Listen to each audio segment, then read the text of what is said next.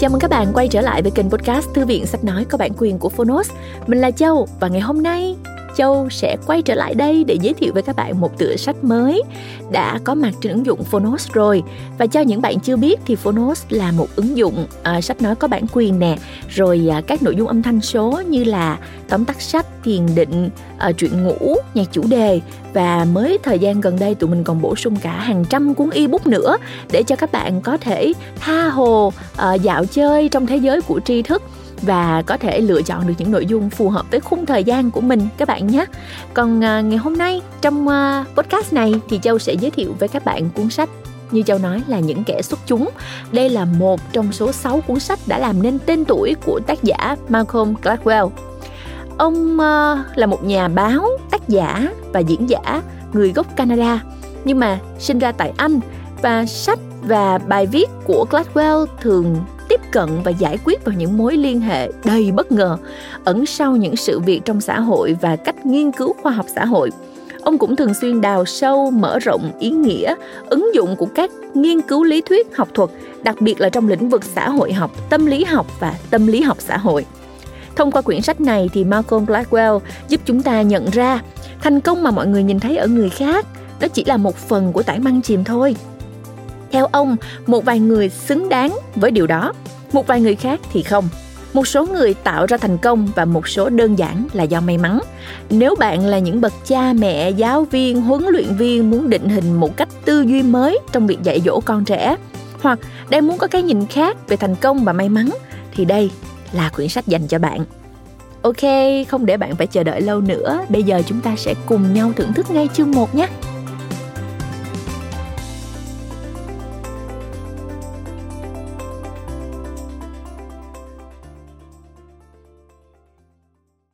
Bạn đang nghe từ Phonos.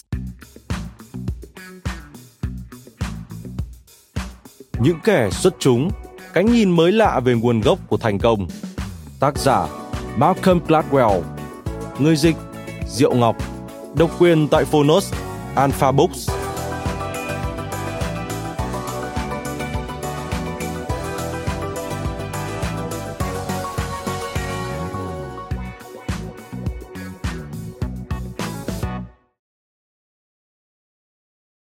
Con đường dẫn đến thành công. Trương Gia Bình, Chủ tịch Tập đoàn FPT. Bạn luôn mong muốn thành công. Bạn mơ ước trở thành một nhân vật xuất chúng. Nếu bạn làm trong lĩnh vực công nghệ thông tin, những yếu tố nào giúp bạn có thể trở thành một người như Bill Gates? Nếu hoạt động trong lĩnh vực nghệ thuật, bạn từng bao giờ so sánh mình với ban nhạc The Beatles hay thiên tài Mozart chưa? Trong cuốn sách giản dị này có những chỉ dẫn gợi mở con đường hướng mỗi người tới thành công như mong muốn. Malcolm Gladwell, tác giả cuốn sách Những kẻ xuất chúng và hai tác phẩm nổi tiếng khác là Trong chớp mắt và Điểm bùng phát. Năm 2005 từng được tạp chí Times bầu chọn là một trong 100 tác giả có ảnh hưởng nhất thế giới. Vì sao ông có tầm ảnh hưởng lớn như vậy? Thật đơn giản, vì ông có khả năng xuất sắc đưa ra những nhận định về quy luật xã hội tưởng chừng như rất bình dị mà lại rất sâu sắc. Những nhận định của ông trong cuốn Những kẻ xuất chúng giúp các bậc làm cha mẹ tiên đoán khả năng con cái họ có trở thành vận động viên thể thao nổi tiếng, có thể thành công rực rỡ trong ngành công nghệ thông tin, hoặc có thể trở thành luật sư danh tiếng. Từ những lý giải về thành công của ban nhạc lừng danh The Beatles, tỷ phú phần mềm Bill Gates, các luật sư nổi tiếng phố Wall cùng rất nhiều thiên tài khác. Tác giả chỉ ra rằng cuộc đời của những người thành công tuân thủ những điểm chung thú vị. Đồng thời, Ông cũng đưa ra cách lý giải đầy thuyết phục cho thất bại đáng buồn của những thần đồng có chỉ số IQ rất cao. Phát hiện này làm cuốn sách đặc sắc và khác biệt về quan điểm phát huy tiềm năng con người. Tác giả quả quyết rằng các vĩ nhân không tự dưng mà có, cũng không được thúc đẩy chỉ bởi có thiên tài hay tài năng. Quả đúng như cha ông ta nói, có công mài sắt, có ngày nên kim. Vĩ nhân là người biết nắm bắt cơ hội từ môi trường và hoàn cảnh, và cùng với miệt mài khổ luyện, mà họ vươn lên những đỉnh cao mà người khác không thể đạt tới. Mỗi chúng ta, nếu có khát vọng làm được những điều lớn lao, trở thành người xuất chúng, thì hãy chăm chỉ rèn luyện kỹ năng và nắm bắt cơ hội để vươn tới đỉnh cao. Chúng ta cũng có thể hướng dẫn con cái mình ngay từ bây giờ, giúp chúng có được những lợi thế đặc biệt để một ngày nào đó chúng ta có thể tự hào. Biết đâu bạn sẽ trở thành bố mẹ của những Bill Gates hay của nhóm Beatles trong tương lai. Với cuốn sách nhỏ này, bạn có thể tìm được những gợi ý đơn giản nhưng vô cùng hữu hiệu cho con cái hoặc chính bản thân bạn. Từ cách nhìn và những lập luận trong cuốn sách, suy nghĩ về Việt Nam, chúng ta có thể thấy vì sao những thế hệ vàng trong tất cả các lĩnh vực, từ thể thao đến khoa học hay trong xã hội, tại sao thành công của thế hệ này rất khác biệt với thành công của thế hệ khác, cũng như có thể dự đoán về thành công của chính thế hệ mình. Hiện tại là nguyên khí của quốc gia. Hy vọng cuốn sách nhỏ này sẽ gợi mở cho mỗi gia đình, mỗi cá nhân cách thức hun đúc nguyên khí Việt Nam. Lời giới thiệu Bí ẩn Rosetto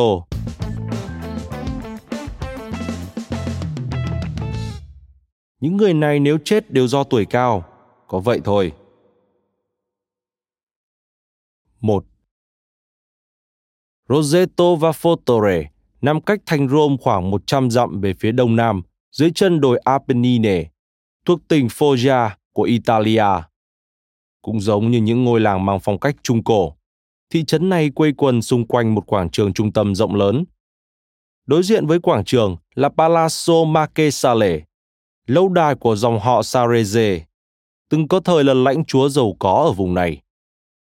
Một lối đi có mái vòm bắt đầu từ một mé hướng thẳng ra nhà thờ Madonna de Calamine. Những bậc thang đá hẹp chạy dọc lên sườn đồi. Áp liền hai bên là những căn nhà xây bằng đá lợp ngói đỏ, san sát thành cụm với nhau. Trong suốt nhiều thế kỷ, người nông dân ở Roseto làm việc với các mỏ đá hoa cương trong những quả đồi xung quanh hay cấy cây trồng trọt trên các thửa ruộng ở thung lũng phía dưới. Quốc bộ 4 hay 5 dặm đường xuống núi mỗi sớm mai, và rồi lại cần mẫn đi hết quãng đường dài trở về khu đồi khi chiều muộn. Cuộc sống thật gieo neo. Cư dân thị trấn không hề biết chữ, nghèo tả tơi và chẳng có mấy hy vọng được cải thiện về mặt kinh tế, cho đến khi tin tức về mảnh đất của vận hội bên kia bờ đại dương chợt đến với Roseto hồi cuối thế kỷ 19. Tháng riêng năm 1882, một nhóm 11 người Roseto, 10 người đàn ông và một cậu trai, dòng buồm đến New York. Đêm đầu tiên họ ngủ ngay ở trên sàn quán Lido Italia ở đường Mulberry, khu Manhattan. Sau đó, họ liều thử vận may đi về phía Tây. Cuối cùng đã tìm được việc làm trong một mỏ đá ác đòa cách 19 dặm về phía Tây thành phố New York, gần thị trấn Bangor, bang Pennsylvania. Trong năm tiếp theo, 15 người Roseto rời Italia để đến với nước Mỹ. Vài người trong đó cũng dừng chân ở Bangor, sát cánh với những người đồng hương ở mỏ đá ác đòa Những người nhập cư ấy báo tin cho quê hương Roseto về miền đất hứa ở vùng tân thế giới và rất nhanh chóng, hết nhóm người Roseto này theo chân nhóm người khác, gói ghém đồ đạc thẳng tiến tới Pennsylvania. Cho tới khi lệch nguồn nhập cư ban đầu trở thành một cơn lũ cuốn. Chỉ tính riêng năm 1894, khoảng 1.200 người gốc Roseto đã xin hộ chiếu nhập cảnh Hoa Kỳ, để lại tất cả lối phố nơi làng quê cũ của mình hoang liều. Nói thêm, Tân thế giới là một tên gọi được sử dụng để chỉ châu Mỹ, bao gồm Bắc Mỹ, Nam Mỹ, Trung Mỹ và Caribe, cũng như các đảo xung quanh một cách tổng thể, được sử dụng từ thế kỷ 16. Trở lại nội dung chính. Người Roseto bắt đầu mua lại đất đai trên sườn đồi lổn nhồn đá, nối với Bangor bằng một con đường xe xúc vật kéo mòn vẹt và dốc thoải thoải. Họ xây dựng những căn nhà bằng đá hai tầng san sát thành cụm, với mái lợp đá ác đoa trên những con đường hẹp chạy ngoằn ngoèo lên xuống sườn đồi. Họ dựng lên một nhà thờ, gọi nó là Madonna de Calamine và đặt tên con phố chính nơi nhà thờ tọa lạc là Đại lộ Garibaldi, tên một vị anh hùng thống nhất nước Italia. Thuở ban đầu, họ gọi thị trấn của mình là Tân Italia, nhưng rất nhanh sau đó, họ đổi lại thành Roseto. Cái tên dường như thích hợp nhất để biểu thị rằng hầu hết họ đều đến từ cùng một ngôi làng ở Italia. Vào năm 1896, cha Pasquale de Nisco, một mục sư trẻ tuổi năng động, tiếp quản công việc tại nhà thờ Madonna de Calamine. Cha Denisco tạo dựng những cộng đồng tôn giáo và tổ chức các dịp lễ lạt. Ông khuyến khích cư dân thị trấn làm sạch đất đai, trồng hành tây, đậu đũa, khoai tây, dưa chuột và các cây hoa quả trong những mảnh vườn phía sau nhà họ. Ông phân phát hạt giống và hành củ. Cả thị trấn bừng bừng sinh khí người dân Roseto bắt đầu nuôi lợn ở sau vườn và trồng nho để ủ rượu tại gia. Vài trường học, một công viên, một tu viện, và một nghĩa trang được xây dựng. Các cửa tiệm và hàng bánh ngọt, nhà hàng và quán bar mở cửa dọc theo lại lộ Garibaldi. Hơn một tá nhà xưởng bùng ra sản xuất áo choàng cho ngành may mặc. Thị trấn Bangor láng giềng đa phần là người xứ Wales và Anh Quốc. Thị trấn kế bên chủ yếu là người gốc Đức, dựa vào mối quan hệ căng thẳng giữa người Anh và người Đức, cũng như người Italia trong những năm tháng ấy. Rõ ràng thị trấn Roseto chỉ gồm toàn cư dân Roseto sinh sống mà thôi. Nếu bạn dạo ngược xuôi những con phố Roseto, bang Pennsylvania trong một vài thập niên sau năm 1900, bạn sẽ chỉ nghe thấy tiếng Italia mà không phải là thứ tiếng Italia nào khác ngoài kiểu phương ngữ miền Nam Foggia chuẩn xác vốn được sử dụng ở Roseto. Roseto nằm trong lòng bang Pennsylvania là một thế giới nhỏ bé riêng biệt, tự cùng tự cấp, tất cả, nhưng lại không hề được những cộng đồng xung quanh biết tới. Và có lẽ mọi việc sẽ vẫn duy trì như vậy nếu không xuất hiện một người đàn ông có tên Stewart Wolf. Wolf vốn là một bác sĩ. Ông nghiên cứu về hệ tiêu hóa và dạ dày, dạy học tại trường y thuộc Đại học Oklahoma. Ông trải qua mùa hè tại một nông trại tại Pennsylvania, không ra Roseto là mấy. Dù có thể điều đó cũng chẳng ghê gớm gì, bởi Roseto quá đắm đuối trong thế giới biệt lập của riêng mình, đến mức dù ai đó sống ở ngay thị trấn kế bên cũng chẳng hay biết gì nhiều về nó. Nhiều năm sau đó, Goff kể lại trong một cuộc phỏng vấn. Một lần tôi về đó nghỉ hè, có lẽ là hồi cuối những năm 1950. Tôi được mời đến nói chuyện tại một hội y tế địa phương. Sau khi cuộc nói chuyện kết thúc, một vị bác sĩ địa phương mời tôi đi uống một chầu bia. Trong khi chúng tôi uống, anh ta nói, Anh biết đấy, tôi đã hành nghề được 17 năm. Bệnh nhân của tôi đến từ khắp mọi nơi. Thế mà hầu như tôi chưa từng gặp một trường hợp người Roseto nào dưới 65 tuổi mắc bệnh tim. Wolf sửng sốt thực sự. Đó là vào hồi những năm 1950, nhiều năm trước khi xuất hiện các loại biệt dược làm giảm cholesterol, cũng như những biện pháp tích cực hòng ngăn ngừa bệnh tim mạch. Những cơn đau tim là một thứ bệnh dịch ở nước Mỹ. Chúng là nguyên nhân hàng đầu gây tử vong đối với người ở độ tuổi dưới 65. Nói theo cách thông thường là không thể có chuyện anh làm bác sĩ mà lại chưa gặp ca bệnh tim nào hết. Wolf quyết định điều tra Ông tranh thủ sự trợ giúp từ một số sinh viên và đồng nghiệp ở Oklahoma. Họ tập hợp các giấy chứng tử của cư dân trong thị trấn, lần ngương trở lại tối đa số năm mà họ có thể. Họ phân tích các ghi chép y khoa, họ xem xét lịch sử bệnh lý và xây dựng các phả hệ gia đình. Wolfs nói, Chúng tôi bận túi bụi. Chúng tôi quyết định tiến hành nghiên cứu sơ bộ. Chúng tôi bắt đầu vào năm 1961. Vị thị trưởng đã nói, Tất cả các chị em gái của tôi sẽ giúp đỡ các anh. Ông tiếp, các anh có thể sử dụng phòng họp của hội đồng thị trấn. Tôi hỏi lại, thế các ông sẽ họp hội đồng ở đâu? À vâng, chúng tôi sẽ hoãn lại một chút. Các bà các cô mang bữa trưa tới cho chúng tôi. Chúng tôi có những căn lều nhỏ để lấy máu và làm điện tâm đồ, EKGs. Sau đó tôi trò chuyện với nhà chức trách. Họ cho chúng tôi sử dụng trường học trong mùa hè chúng tôi mời toàn bộ dân Roseto tới kiểm tra. Kết quả thật choáng váng. Roseto, rõ ràng không có ai dưới độ tuổi 55 bị chết do đau tim hay có bất cứ dấu hiệu nào của bệnh tim. Với những người trên 65 tuổi, tỷ lệ tử vong do bệnh tim ở Roseto chỉ khoảng bằng một nửa so với tỷ lệ chung của nước Mỹ. Tỷ lệ tử vong do mọi nguyên nhân ở Roseto trên thực tế còn thấp hơn 30 đến 35% so với dự tính. Wolf lại mời tới một người bạn tên là John Burns, một nhà xã hội học ở Oklahoma để giúp đỡ ông. Burns nhớ lại. Tôi thuê các sinh viên chuyên ngành y khoa và các sinh viên xã hội học đã tốt nghiệp đến đây tiến hành phỏng vấn. Chúng tôi đến từng nhà, trò chuyện với tất cả cư dân từ 21 tuổi trở lên. Việc ấy đã xảy ra hơn 50 năm về trước, thế mà trong giọng nói của Burns vẫn đượm vẻ kinh ngạc khi ông miêu tả những gì họ phát hiện được. Không hề có tự tử không nghiện rượu, không nghiện ma túy và rất ít tội phạm, không có ai phải sống dựa vào phúc lợi. Sau đó chúng tôi xem xét đến các vết loét trong hệ tiêu hóa. Họ chẳng hề mắc phải chút nào. Những người này nếu chết đều do tuổi cao, có vậy thôi. Những người trong giới y khoa của Wolf có một cái tên để gọi những người như Roseto, một nơi nằm ngoài những trải nghiệm hàng ngày, nằm ngoài những quy luật thông thường. Roseto là một kẻ xuất chúng. 2. Suy nghĩ đầu tiên của Golf là người Roseto hẳn phải tuân thủ nghiêm ngặt những thói quen ăn kiêng theo lối cựu thế giới, khiến họ khỏe khoắn hơn hẳn những người Mỹ khác. Nhưng ông thấy ngay rằng điều đó không có căn cứ. Người Roseto sử dụng mỡ lợn để nấu nướng, thay vì dùng loại dầu ô liu lành mạnh hơn nhiều mà họ vốn vẫn sử dụng ở Italia. Pizza ở Italia là cùi bánh mỏng với muối, dầu và có thể thêm chút cà chua, cá trống hay hành tây. Pizza ở Pennsylvania là bột mì nhào cộng thêm xúc xích, hạt tiêu, xúc xích Italia, thịt sông khói và đôi khi cả trứng nữa. Những loại đồ ngọt như bánh biscotti và tarali thường được dành cho dịp Giáng sinh và lễ tạ ơn. Nhưng ở Roseto, họ dùng chúng quanh năm suốt tháng. Khi Wolf nhờ các chuyên gia về dinh dưỡng phân tích thói quen ăn uống điển hình của người Roseto, họ phát hiện ra con số ghê gớm là 41% lượng calorie trong khẩu phần ăn của người Roseto có nguồn gốc từ chất béo. Đây cũng không phải là một thị trấn mà người dân thức dậy từ tinh mơ để tập yoga hay chạy bộ quãng đường 6 dặm liền. Người Roseto ở Pennsylvania nghiện thuốc rất nặng và nhiều người phải vật lộn với bệnh béo phì. Nếu chế độ ăn kiêng và tập luyện không giải thích được cho những phát hiện về sức khỏe, vậy nguồn gốc di truyền thì sao? Người Roseto là một nhóm gắn bó khăng khít đến từ một vùng đất của nước Italia.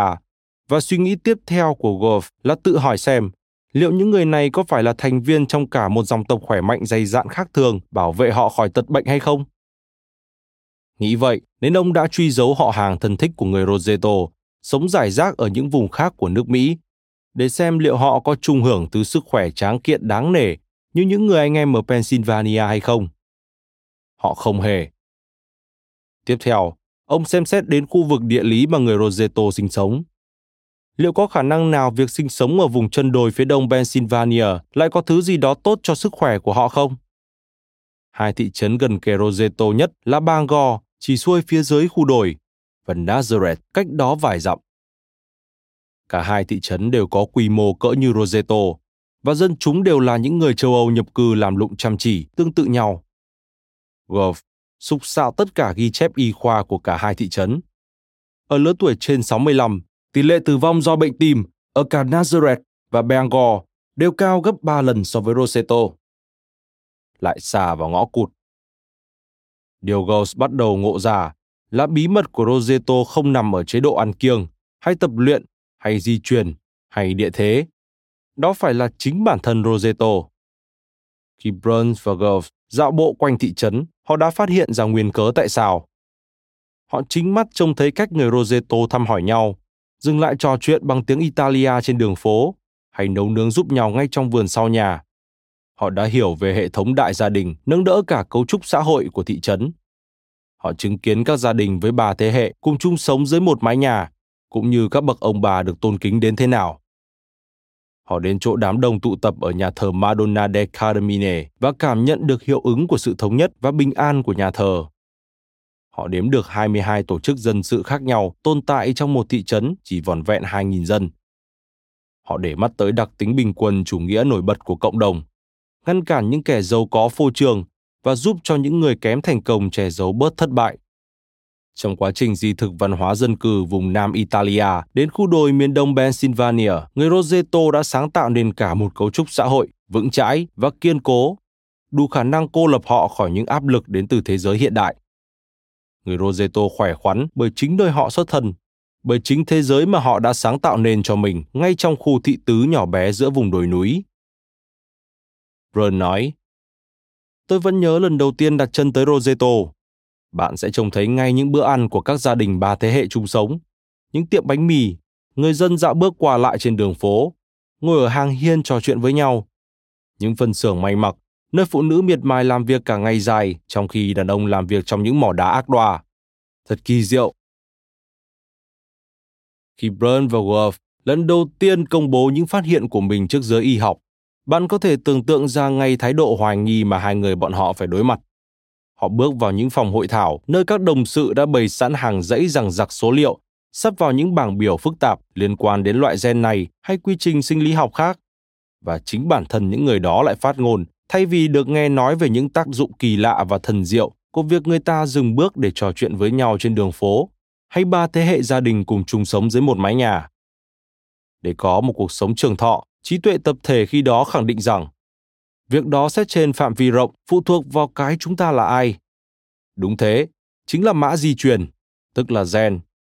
Nó tùy thuộc vào những quyết định chúng ta đưa ra, về việc chúng ta lựa chọn ăn thức gì, chúng ta lựa chọn tập tành bao nhiêu, và cả việc hệ thống y tế điều trị hiệu quả tới mức nào. Không một ai quen với việc suy nghĩ về sức khỏe trên khía cạnh cộng đồng. Wolf và Burns phải thuyết phục giới y khoa suy nghĩ về sức khỏe và các bệnh tim mạch theo một phương cách hoàn toàn mới mẻ.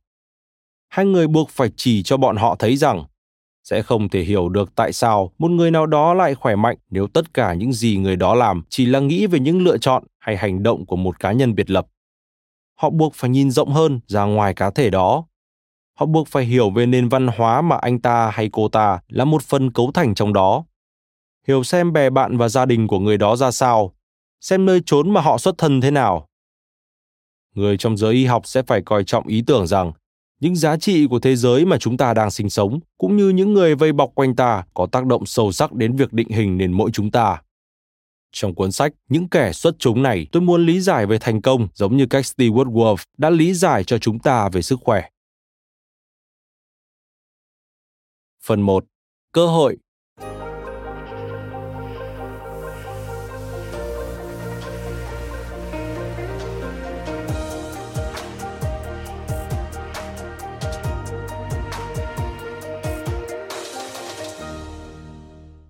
Chương 1. Hiệu ứng Matthew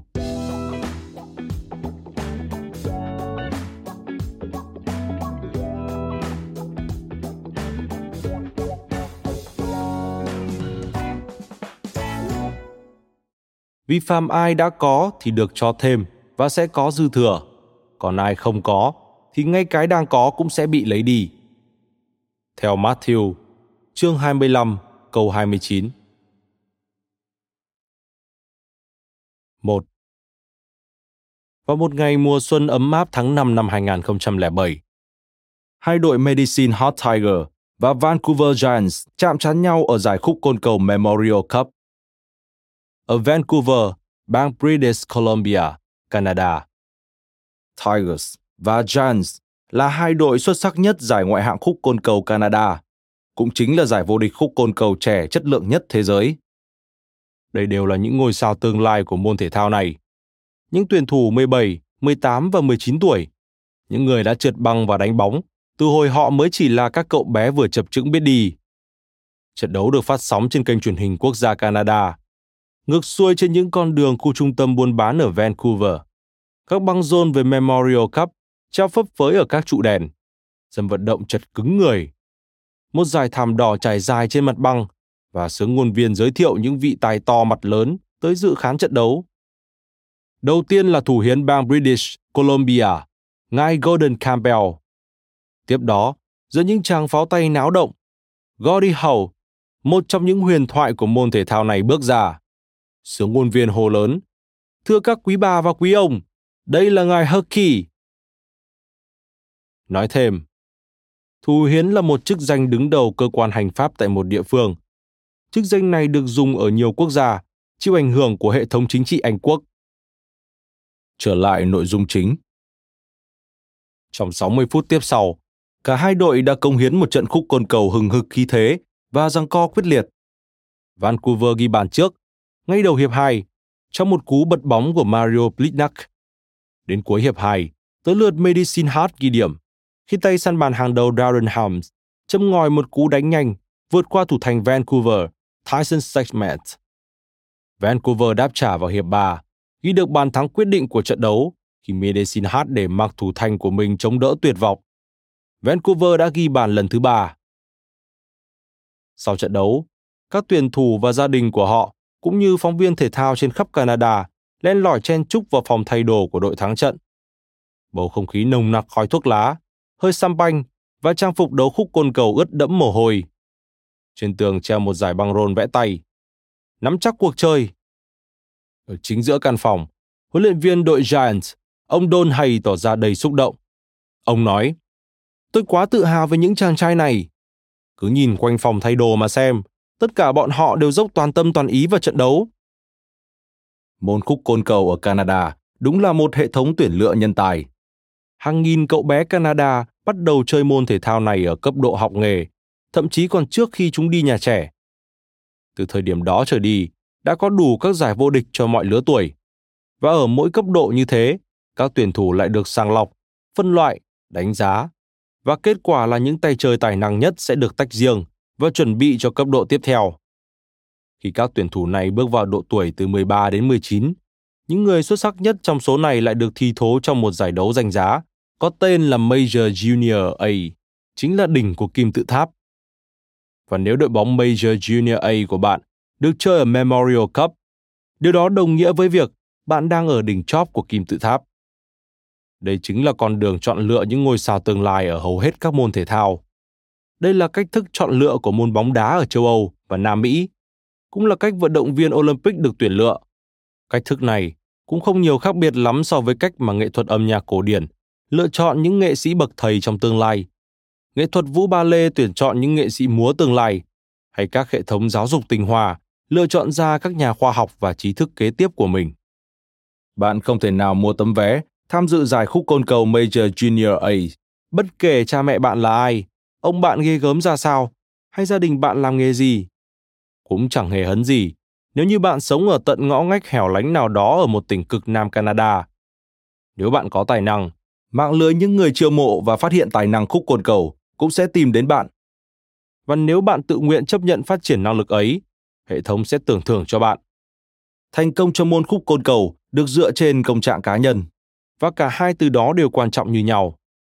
Các tuyển thủ được đánh giá thông qua những màn trình diễn của riêng họ, không phải của ai khác, và dựa vào nền tảng tài năng của họ, chứ không phải là căn cứ vào những lập luận cứng nhắc nào đó. Liệu có phải như vậy? 2. Đây là một cuốn sách nói về những kẻ xuất chúng, với những con người làm được những việc vượt ra khỏi chuẩn mực thông thường. Theo diễn tiến của những trường tiếp sau, tôi sẽ lần lượt giới thiệu đến các bạn các dạng ngoại hạng, thiên tài khoa học, tài phiệt kinh doanh, ngôi sao ca nhạc, các lập trình viên phần mềm. Chúng ta sẽ hé lộ bí mật của những luật sư danh tiếng, tìm hiểu xem điều gì khác biệt giữa những phi công cử nhất với những người làm nổ máy bay, và thử phát hiện xem tại sao người châu Á lại giỏi toán đến vậy. Trong khi khảo sát cuộc sống những người nổi bật ngay giữa chúng ta, những người khéo léo, giỏi giang, tiên phong, tôi sẽ khẳng định rằng có những sai lầm sâu sắc trong cách chúng ta nhìn nhận về thành công. Câu hỏi chúng ta vẫn thường đặt ra khi nói về những người thành công là gì? Chúng ta muốn xem họ ra sao, họ sở hữu tính cách như thế nào, họ thông minh đến cỡ nào, phong cách của họ có gì đặc biệt, hay họ vốn sinh ra với thứ tài năng thiên bẩm nào. Và chúng ta một mực cho rằng chính những phẩm chất cá nhân đó đủ để giải thích cách một người đạt tới đỉnh cao. Trong những cuốn tự truyện được các tỷ phú, doanh nhân, ngôi sao ca nhạc hay những người nổi tiếng xuất bản nhàn nhản hàng năm, câu chuyện lúc nào cũng y nguyên một kiểu. Người hùng của chúng ta được sinh ra trong những hoàn cảnh gieo neo, nhưng những nỗ lực bền bỉ và tài năng mà đã tìm được con đường đi đến sự vĩ đại. Trong Kinh Thánh, Joseph vốn bị những người anh em đuổi đi và bán làm nô lệ, sau đó vươn lên để trở thành cánh tay phải của Pharaoh là nhờ vào trí thông minh và tư duy xuất sắc của mình. Trong những cuốn tiểu thuyết nổi tiếng hồi thế kỷ 19 của Horatio Alger, những chàng trai trẻ sinh ra trong cảnh bần hàn, vươn lên trở thành giàu có nhờ vào sự kết hợp giữa lòng gan dạ quả cảm cộng với óc sáng tạo. Nói thêm, Horatio Alger Jr., sinh năm 1832, mất năm 1899, là một nhà văn nổi tiếng của Mỹ. Những cuốn sách của ông thường đề cập đến trẻ em nghèo vô gia cư ở khu ổ chuột của New York, xem chúng như những con người không may mắn trong xã hội. Chỉ cần cho chúng một cơ hội, chúng sẽ thoát khỏi sự nghèo khổ đó. Trở lại nội dung chính. Jeb Bush có lần đã bày tỏ về việc là con trai của một tổng thống Mỹ, em trai của một đời tổng thống Mỹ khác, đồng thời là cháu của một thương gia ngân hàng phố Wall, kiêm nghị sĩ Hoa Kỳ có ảnh hưởng ra sao tới sự nghiệp của riêng ông. Tôi nghĩ xét cho cùng đó là điều bất lợi. Khi ông tranh cử chức thống đốc bang Florida, ông nhấn đi nhấn lại về bản thân mình như một người tự lập. Và đó cũng là một thước đo thể hiện rằng chúng ta gắn chặt thành công với những nỗ lực của cá nhân sâu sắc tới mức chẳng mấy người còn để mắt tới lỗi diễn đạt đó nữa. Nhiều năm về trước, trong buổi ra mắt tượng đài người anh hùng vĩ đại của nền độc lập Hoa Kỳ, Benjamin Franklin, Robert Winthrop nói với đám đông công chúng. Hãy ngẩng đầu lên, hướng mắt vào hình ảnh một người đang vươn lên từ tay trắng, không được thừa hưởng chút nào từ dòng dõi gia đình hay các mối bảo trợ. Người không được hưởng thụ những lợi ích từ giáo dục ban đầu vốn chẳng rộng mở, lại hàng trăm lần rộng mở với tất cả các bạn. Người đã đảm nhận những công việc con đòi người ở thấp kém nhất tại những nơi ông làm. Nhưng đã sống một cuộc đời vinh quang và chết đi nhưng danh tiếng của ông cả thế giới sẽ chẳng bao giờ quên lãng. Nói thêm, Benjamin Franklin, sinh năm 1706, mất năm 1790, là một trong những lãnh tụ cách mạng Mỹ, có công rất lớn xây dựng nền nước Mỹ. Ông là một chính trị gia, một nhà khoa học, một tác giả, một thợ in, một triết gia, một nhà phát minh, nhà hoạt động xã hội, một nhà ngoại giao hàng đầu. Hình của ông được in trên tờ 100 đô la Mỹ. Trở lại nội dung chính. Trong cuốn Những kẻ xuất chúng, tôi muốn thuyết phục các bạn rằng những kiểu giải thích mang tính cá nhân về thành công như thế không có tác dụng gì. Con người ta không vươn lên từ chỗ hoàn toàn trắng trơn. Chúng ta vẫn thừa hưởng ít nhiều gì đó từ dòng dõi gia đình hoặc sự bảo trợ. Những người thành công trông có vẻ tự thân làm lụng mọi điều, nhưng trên thực tế, họ vẫn luôn là kẻ thụ hưởng những lợi thế ẩn giấu và những cơ may phi thường, cũng như những di sản văn hóa cho phép họ học hành, làm việc chăm chỉ và nhìn nhận về thế giới bằng những cách thức mà kẻ khác không thể. Việc chúng ta sinh trưởng ở đâu và vào thời gian nào rõ ràng làm nên những điều khác biệt. Nền văn hóa mà chúng ta thuộc về và những di sản do ông bà tổ tiên để lại đã định hình những khuôn mẫu thành công bằng những cách thức mà chúng ta không tài nào tưởng tượng nổi. Nói cách khác, sẽ không đầy đủ nếu chúng ta chỉ biết hỏi xem những người thành công có đặc điểm như thế nào. Chỉ thông qua việc hỏi xem họ xuất thân từ đâu, chúng ta mới có thể làm sáng tỏ những logic đằng sau việc một số người thành công còn người khác thì không. Các nhà sinh vật học thường vẫn nói về sinh thái học của một sinh thể. Cây sồi cao lớn nhất trong rừng, sở dĩ cao lớn nhất không phải chỉ bởi nó nảy ra từ quả sồi cứng cáp nhất. Nó là cây cao lớn nhất bởi không có cây cối nào chặn mất ánh sáng mặt trời của nó. Đất đai xung quanh nó vừa sâu vừa màu mỡ. Không có con thỏ nào gặm mất vỏ cây khi nó còn non tơ, và cũng không có tay thợ rừng nào đốn hạ khi nó chưa đủ cứng cáp. Chúng ta đều biết những cây sồi cao lớn vươn lên từ những hạt mầm cứng cỏi. Nhưng liệu chúng ta có hiểu biết đủ nhiều về thứ ánh sáng mặt trời đã sưởi ấm cho những hạt mầm đó, về thứ thổ nhưỡng mà trong đó chúng cắm sâu bộ rễ, và cả những con thỏ hay tay thợ rừng mà chúng đủ may mắn tránh thoát không? Nhưng đây không phải là cuốn sách nói về những cây đại thụ. Đây là cuốn sách nói về những khu rừng. Và môn khúc côn cầu đúng là một điểm xuất phát hợp lý, bởi cách giải thích xem ai chiếm lĩnh đỉnh cao trong môn khúc côn cầu thực sự thú vị và phức tạp hơn rất nhiều so với vẻ bên ngoài. Trên thực tế, đúng là điều khác biệt rõ ràng. 3. Mời bạn xem danh sách tuyển thủ của đội Medicine Hat Tigers năm 2007 được đính kèm trên ứng dụng. Hãy đọc thật kỹ và thử xem liệu bạn có phát hiện ra điều gì lạ lùng trong đó hay không. Bạn có nhìn ra không? Đừng vội chán nản nếu bạn không thấy gì. Với biết bao nhiêu năm trong giới khúc quân cầu, chẳng ai phát hiện ra điều gì đặc biệt cả. Tình trạng đó cứ duy trì cho tới giữa thập niên 1980, khi một nhà tâm lý học người Canada tên là Roger Bansley lần đầu tiên khiến người ta chú ý đến những hiện tượng tương ứng với lứa tuổi. Bansley đến xem một trận đấu khúc côn cầu của đội Lethbridge Broncos ở Nam Alberta, một đội bóng cũng chơi ở giải Major Junior A, hệt như Vancouver Giants hay Medicine Hat Tigers. Ông đến đó cùng vợ là Paula và hai cậu con trai. Người vợ đọc kỹ danh sách khi đi ngang qua bảng niêm yết tuyển thủ, hệt như bảng tên bạn nhìn thấy ở trên. Cô gọi, Roger, anh có biết những cậu trai này sinh vào khi nào không? Barnsley nói có. Chúng đều ở trong lứa tuổi từ 16 đến 20, thế nên phải sinh vào khoảng cuối những năm 1960. Paula tiếp tục. Không, không phải thế. Tháng nào cơ?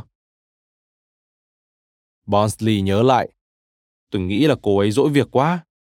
Nhưng tôi ngó qua đó, và tôi chợt hiểu điều mà cô ấy thắc mắc bởi một nguyên cớ nào đó xuất hiện một số lượng đáng kinh ngạc ngày sinh ở tháng 1, 2 và 3.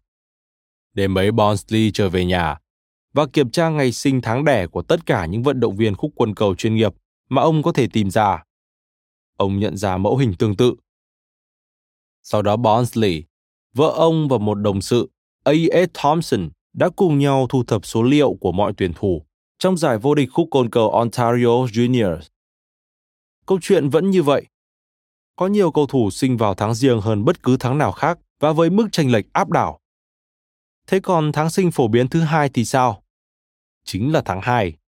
Đứng thứ ba là tháng 3. Barnsley, phát hiện ra rằng số tuyển thủ chơi ở giải vô địch Ontario Junior sinh vào tháng riêng gấp gần 5 lần rưỡi so với số người sinh vào tháng 11. Ông xem xét các đội hình ngôi sao ở lứa tuổi 11 và 13, gồm các tuyển thủ trẻ được lựa chọn vào những đội du đấu ưu tú. Câu chuyện tương tự, ông lại xem tiếp đến các thành phần cấu thành của giải khúc côn cầu quốc gia. Vẫn là như vậy. Càng xem xét, Bonsley càng tin chắc rằng những gì ông thấy không phải là thứ trùng hợp ngẫu nhiên, mà là một quy luật bất biến của môn khúc côn cầu Canada. Trong bất cứ nhóm cầu thủ khúc côn cầu ưu tú nào, xuất sắc nhất trong những người xuất sắc. Có đến 40% tuyển thủ ra đời trong khoảng tháng riêng đến tháng 3, 30% trong khoảng tháng 4 đến tháng 6 và 10% trong khoảng tháng 10 đến tháng 12. Bonsley nói, biết bao năm tháng trong nghề tâm lý học, tôi chưa bao giờ gặp phải một hiệu ứng rộng lớn đến thế. Bạn thậm chí không cần phải thực hiện bất cứ phân tích số liệu nào, chỉ cần nhìn vào nó. Hãy quay trở lại danh sách của đội Medicine Heart. Giờ bạn đã thấy chưa? 17 trong tổng số 25 cầu thủ của đội sinh vào tháng 1, 2, 3 hoặc 4. Còn đây là đoạn tường thuật lại chỗ bàn thắng trong trận chung kết Memorial Cup. Bây giờ tôi thử thay thế ngày sinh tháng đẻ vào tên của họ nó không còn vẻ gì giống với giải vô địch khúc quân cầu trẻ Canada nữa. Giờ đây nó mang hơi hướng một thứ lễ nghi thể thao lạ đời, dành cho những cậu bé tuổi tin, sinh dưới các cung hoàng đạo, Market, Bảo Bình và Song Ngư. 11 tháng 11 bắt đầu quanh quẩn bên lưới của Tiger. Chuyến bóng cho đồng đội là mùng 4 tháng 1. Cậu này đẩy sang cho số 22 tháng 1. Anh chàng vụt lại cho 12 tháng 3. Cầu thủ này vụt thẳng vào khung thành của Tiger 27 tháng 4. 27 tháng 4 chặn được cú đánh, nhưng quả bóng bị bật lại bởi mùng 6 tháng 3 của Vancouver. Cậu ta vụt bóng. Các hậu vệ mùng 9 tháng 2 và 14 tháng 2 của Medicine Hat nhoài người chặn bóng, trong khi mùng 10 tháng riêng đứng nhìn bất lực. Mùng 6 tháng 3 ghi bàn. Giờ hãy chuyển sang hiệp 2. Đến lượt Medicine Hat. Tay ghi bàn hàng đầu của Tiger 21 tháng riêng, quán xuyến phía cánh phải sân đấu. Cậu ta dừng lại và xoay người, lách qua hậu vệ 15 tháng 2 của Vancouver. 21 tháng riêng sau đó khéo léo chuyền bóng cho đồng đội 20 tháng 12. Ồ, cậu ta làm gì vậy? Anh chàng đó thoát được sự truy cản của hậu vệ 17 tháng 5 đang lao tới và truyền một cú tạt ngang cấm địa trở lại cho 21 tháng riêng. Cậu ta vụt bóng. Hậu vệ 12 tháng 3 của Vancouver nhoài ra, cố gắng chặn cú đánh. Thủ thành của Vancouver 19 tháng 3 lao lên vô vọng. 21 tháng riêng đã ghi bàn. Cậu dơ cao tay mừng chiến thắng. Đồng đội mùng 2 tháng 5 nhảy lên lưng cậu vui sướng. 4. Cắt nghĩa cho việc này cực đơn giản. Chẳng có gì phải bàn đến chiêm tinh học, và 3 tháng đầu năm cũng không có gì đáng gọi là thần diệu cả. Chỉ đơn giản là ở Canada, việc ngắt đoạn tuyển lựa cho khúc quân cầu theo lứa tuổi là ngày mùng 1 tháng riêng. Một cậu bé lên 10 vào ngày 2 tháng riêng. Theo đó, sẽ chơi cùng chiếu với những bạn kịp bước vào tuổi lên 10 cho đến tận cuối năm. Và vào lứa tuổi ấy, giai đoạn vị thanh niên, khoảng cách 12 tháng tuổi biểu hiện sự khác biệt to lớn về mức độ trưởng thành thể chất. Ở Canada, đất nước hâm mộ khúc côn cầu bậc nhất hành tinh, các huấn luyện viên bắt đầu lựa chọn tuyển thủ cho các đội hình tiêu biểu du đấu, những đội toàn ngôi sao, vào lứa tuổi 9 hoặc 10, và có nhiều khả năng họ sẽ coi những cầu thủ lớn hơn, biết cách phối hợp hơn vốn được thừa hưởng những lợi ích từ vài tháng dôi dư then chốt già dặn về thể chất, là những tay chơi tài năng. Và điều gì xảy ra khi một tuyển thủ được lựa chọn vào đội hình tiêu biểu? cậu ta sẽ được huấn luyện tốt hơn, có những đồng đội tốt hơn và cậu chơi 50 đến 75 trận đấu trong một mùa bóng thay vì 20 trận một mùa như những bạn đồng lứa bị rớt lại trong những giải đấu cây nhà lá vườn. Và cậu được luyện tập gấp 2 lần, thậm chí là 3 lần so với việc nếu không bước chân được vào đây. Lúc khởi đầu, ưu thế của cậu không phải là ở chỗ cậu vốn đã giỏi giang hơn, mà chỉ là ở chỗ cậu lớn hơn chút đỉnh. Nhưng bước vào tuổi 13 hay 14, với lợi ích có được từ quá trình huấn luyện tốt hơn và tất cả những tập luyện phụ trợ không mấy chính đáng khác, cậu thực sự đã xuất sắc hơn. Vậy nên cậu chính là người có nhiều khả năng sẽ thăng tiến tới giải vô địch Major Junior A và từ đó tìm đường đến những giải đấu lớn. Nói thêm, cách thức người Canada tuyển lựa cầu thủ khuất côn cầu là một ví dụ chứng minh cho khái niệm rất nổi tiếng mà nhà xã hội học Robert Merton đưa ra, sự tuyên đoán tự thực hiện.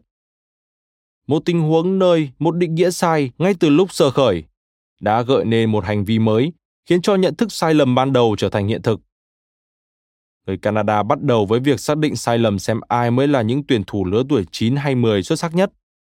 Họ chỉ đơn thuần lựa ra những tuyển thủ già dặn nhất hàng năm. Nhưng cách mà họ đối xử với những đội hình toàn sao ấy rút cục lại khiến cho những đánh giá sai lầm ban đầu mang vẻ đúng đắn. Như lời Merton là, những hiệu quả bề ngoài của hiện tượng tiên đoán tự thực hiện kéo dài thêm sự thống trị của sai lầm. Bởi những người chủ trương theo cách này sẽ chỉ ra hàng loạt sự kiện thực tế như là chứng cứ thể hiện rằng anh ta đã đúng ngay từ lúc ban đầu. Trở lại nội dung chính. Bonsley lập luận rằng những kiểu phân bố lứa tuổi lệch lạc như thế này sẽ tồn tại khi có ba điều xảy ra. Lựa chọn, xếp đặt các nhóm theo năng lực và kinh nghiệm khác biệt. Nếu bạn phải đưa ra một quyết định xem ai giỏi và ai không mấy giỏi ở lứa tuổi nhỏ, bạn tách riêng kẻ tài năng ra khỏi những kẻ kém tài. Nếu bạn mang tới cho những kẻ tài năng những trải nghiệm tốt, kết quả là bạn sẽ đem lại lợi thế to lớn đến cho một nhóm nhỏ những người có ngày sinh sát nhất với ngày ngắt ngọn. Ở Mỹ, cách lựa chọn phân nhóm bóng đá và bóng rổ không theo năng lực và khu biệt hóa khắc nghiệt quá mức như ở Canada.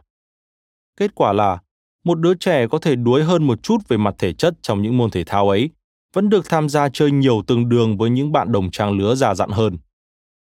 Nói thêm, chắc chắn số giờ chơi bóng rổ của những đứa trẻ Mỹ thuộc hạng lớn nhất thế giới, bởi có quá nhiều sân bóng rổ và cũng có quá nhiều người muốn chơi. Khác với môn khúc quân cầu trên băng, bạn phải cần đến một sân băng môn bóng rổ được cứu vớt chính bởi tính chất dễ tiếp cận và có mặt khắp nơi khắp trốn của nó. Trở lại nội dung chính. Nhưng trong môn bóng chày thì người ta lại làm như thế. Ngày ngắt ngọn đối với hầu hết các giải vô địch bóng chày phi học đường ở Hoa Kỳ là ngày 31 tháng 7. Kết quả là số lượng tuyển thủ chơi trong những giải chủ chốt sinh vào tháng 8 nhiều hơn hẳn những tháng khác. Những con số này rõ như ban ngày. Năm 2005, trong số các tuyển thủ Mỹ chơi ở giải vô địch bóng chày, thì có tới 505 người sinh ra vào tháng 8 so với 313 người sinh vào tháng 7. Môn bóng đá ở châu Âu, tương tự như thế, là được tổ chức giống như môn khúc côn cầu và bóng chày. Và phân bố ngày sinh trong môn thể thao đó cũng lệch nghiêm trọng. Ở Anh, mốc ngày lựa chọn là mùng 1 tháng 9. Và ở giải ngoại hạng của Liên đoàn bóng đá Anh, tính trong thời điểm những năm 1990, có tới 288 cầu thủ sinh trong khoảng giữa tháng 9 và tháng 11 và chỉ có 136 cầu thủ sinh giữa tháng 6 và 8. Tìm hiểu trong môn bóng đá quốc tế, ngày ngắt ngọn thường rơi vào mùng 1 tháng 8. Và trong một giải vô địch trẻ toàn thế giới diễn ra gần đây, tới 135 cầu thủ có ngày sinh rơi vào 3 tháng ngay sau ngày 1 tháng 8. Chỉ có 22 người sinh ra vào tháng 5, 6 và 7. Đến nay, Ngày ngắt ngọn của bóng đá trẻ quốc tế là ngày mùng 1 tháng riêng. Mời bạn xem danh sách của đội trẻ quốc gia Séc tham dự vòng chung kết Cúp bóng đá trẻ thế giới được đính kèm trên ứng dụng. Trong những đợt kiểm tra thành tích của đội tuyển quốc gia, các huấn luyện viên bóng đá của Séc rất có thể sẽ bảo tất cả những ai sinh sau thời điểm giữa hè rằng họ nên gói ghém đồ đạc rồi về nhà. Khúc côn cầu và bóng đá chỉ là những trò chơi, nên tất nhiên chỉ liên quan đến một số ít người được lựa chọn. Nhưng những thiên lệch hoàn toàn tương tự cũng thể hiện trong các lĩnh vực, dẫn đến nhiều hệ quả hơn thế, như giáo dục chẳng hạn. Các bậc phụ huynh có con cái sinh vào cuối năm dương lịch thường tìm cách cho con mình đi học sớm ở nhà trẻ. Và sẽ thật khó khăn cho một đứa trẻ 5 tuổi phải bắt kịp với một đứa trẻ sinh trước nó nhiều tháng. Hầu hết các bậc cha mẹ, dĩ nhiên cũng có những người nghi ngại, lại nghĩ rằng bất lợi mà một đứa trẻ non tuổi hơn phải đối mặt ở nhà trẻ rồi cũng sẽ qua. Tuy nhiên, hoàn toàn không phải vậy.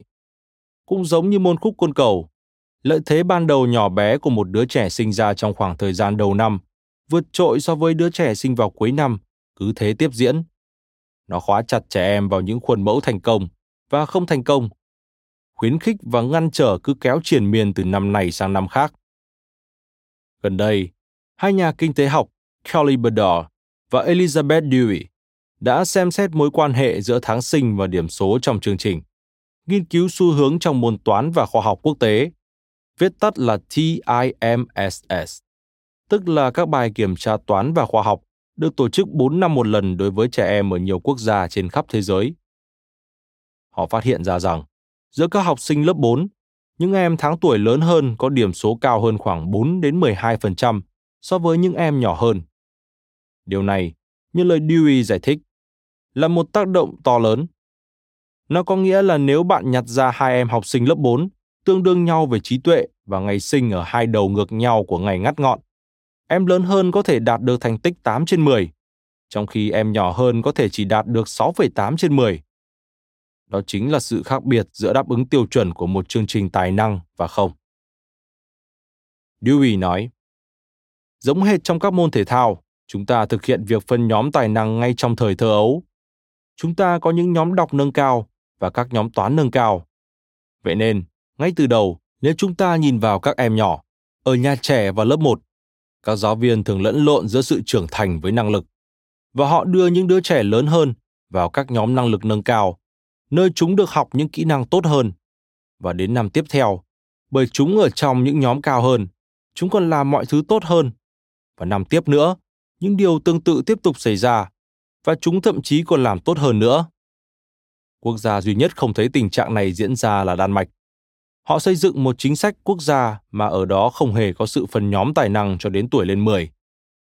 Đan Mạch chờ đợi thời điểm đưa ra quyết định tuyển lựa, cho đến khi những khác biệt về trưởng thành căn cứ theo lứa tuổi hầu như bị san phẳng. Dewey và Berder sau đó tiến hành những phân tích tương tự. Có điều lần này xem xét ở trường đại học. Họ tìm thấy được gì? Tại các trường đại học hệ 4 năm ở Mỹ, hệ cao nhất của giáo dục cao đẳng và đại học, các sinh viên thuộc nhóm có vẻ trẻ nhất trong lớp chiếm khoảng 11,6%. Khác biệt về lợi thế trưởng thành ban đầu không mất đi theo thời gian. Nó tiếp tục tồn tại. Và đối với hàng nghìn sinh viên, bất lợi ban đầu đó chính là sự khác biệt giữa việc vào đại học, có học qua bậc trung cấp và không. Nói thêm, thậm chí có nhiều hiện tượng xã hội có mối liên hệ với tuổi tác tương ứng. Lấy thí dụ, Bonsley và hai đồng nghiệp có lần đã phát hiện ra rằng các sinh viên từng muốn tự sát đều có xu hướng sinh vào nửa sau của năm học. Giải thích của họ là những thành tích kém cỏi hơn ở trường học có thể dẫn tới sự chán nản. Mối liên hệ giữa tuổi tương ứng với tự tử, dẫu sao cũng không mật thiết như khẳng định về tương quan giữa ngày sinh với thành tích thể thao. Trở lại nội dung chính. Dewey nói, Ý tôi là thật nực cười Thật kỳ quặc rằng lựa chọn tùy tiện các ngày ngắt ngọn của chúng ta lại gây ra những tác động lâu dài như thế này, mà dường như chẳng có ai để tâm về điều đó. 5. Hãy thử nghĩ một chút xem, câu chuyện về khúc côn cầu vào ngày sinh sớm hơn nói gì về thành công? Nó cho thấy cách chúng ta thường nghĩ rằng những người giỏi giang và nổi bật nhất đã vươn lên không ngừng nghỉ để đạt tới đỉnh cao thật quá ấu trĩ. Đúng, những cầu thủ khúc côn cầu chuyên nghiệp chắc chắn phải tài năng hơn bạn hay tôi. Nhưng bọn họ cũng có được sự khởi đầu thuận lợi to lớn mà họ không xứng và cũng không phải giành lấy. Và chính cơ hội ấy lại đóng vai trò then chốt trong thành công của họ. Nhà xã hội học Robert Merton đã từng gọi rất hay hiện tượng này là hiệu ứng Matthew. Dựa theo bài Tân ước trong lời dạy của Matthew. Vì phàm ai đã có thì được cho thêm, và sẽ có dư thừa. Còn ai không có thì ngay cái đang có cũng sẽ bị lấy đi. Chính những người vốn đã thành công, nói cách khác, những người có nhiều khả năng nhất sẽ nhận được những loại cơ may đặc biệt nhất để dẫn tới thành công hơn nữa. Chính những người giàu sẽ nhận được những khoản cắt giảm thuế cách xù nhất. Chính những sinh viên giỏi giang nhất sẽ có được sự dạy dỗ tốt nhất và được chú ý nhiều nhất. Và chính những em nhỏ ở lứa tuổi 9 hay 10 cừ nhất sẽ có được sự huấn luyện, điều kiện luyện tập tốt nhất. Thành công chính là kết quả của cái mà các nhà xã hội học gọi tên là ưu thế tích tụ. Một tuyển thủ khúc côn cầu chuyên nghiệp khởi đầu tốt hơn chút xíu so với những bạn bè đồng lứa.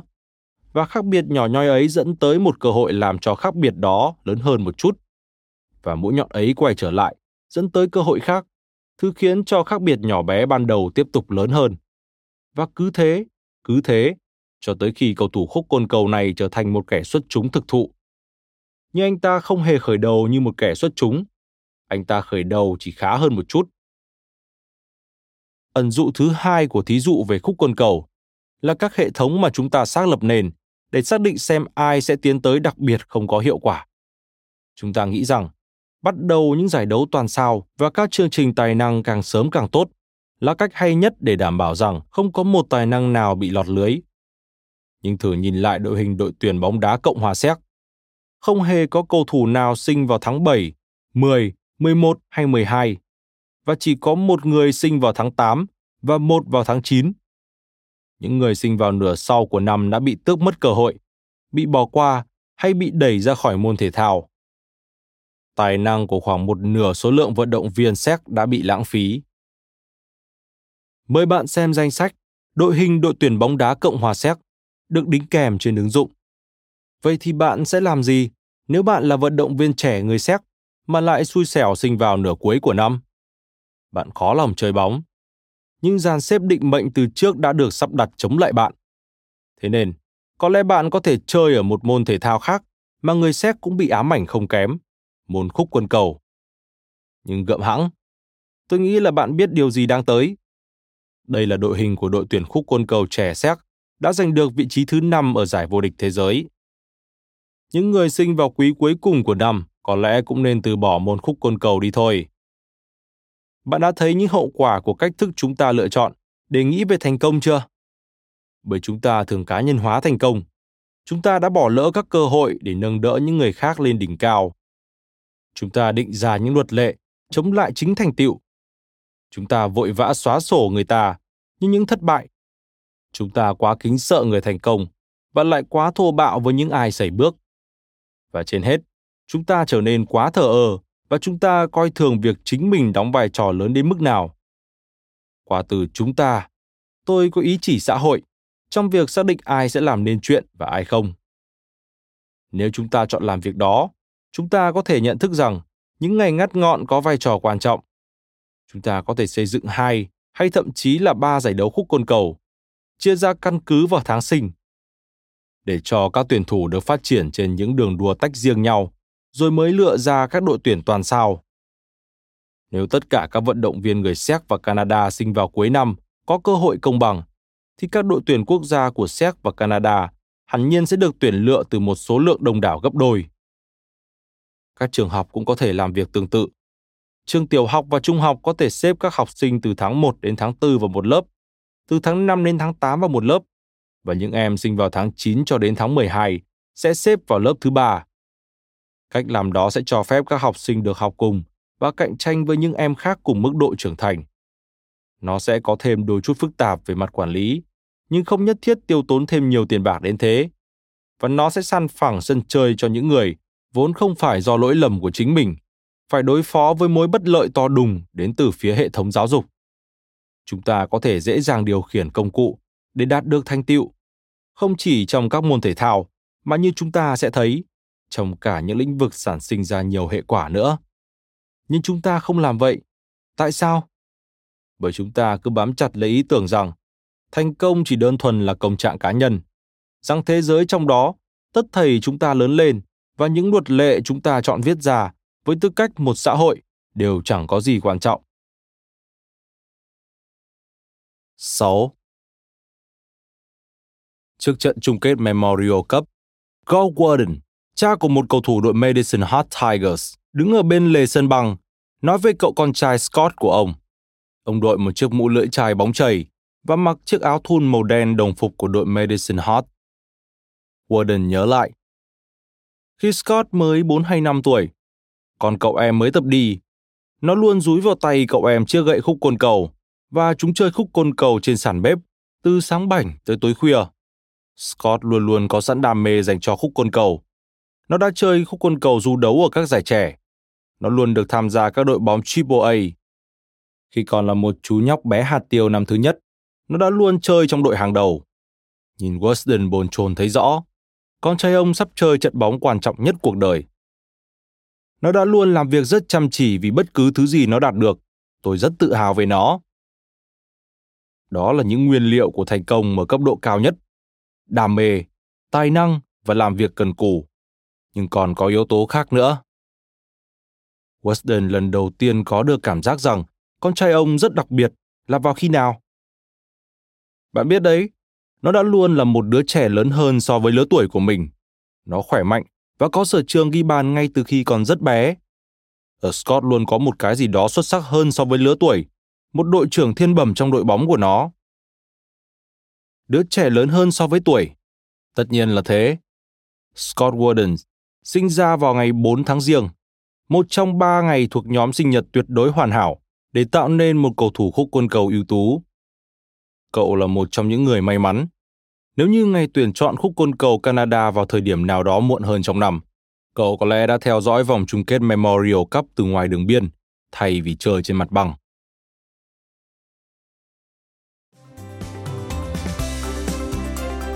Cảm ơn bạn đã lắng nghe podcast Thư viện Sách Nói.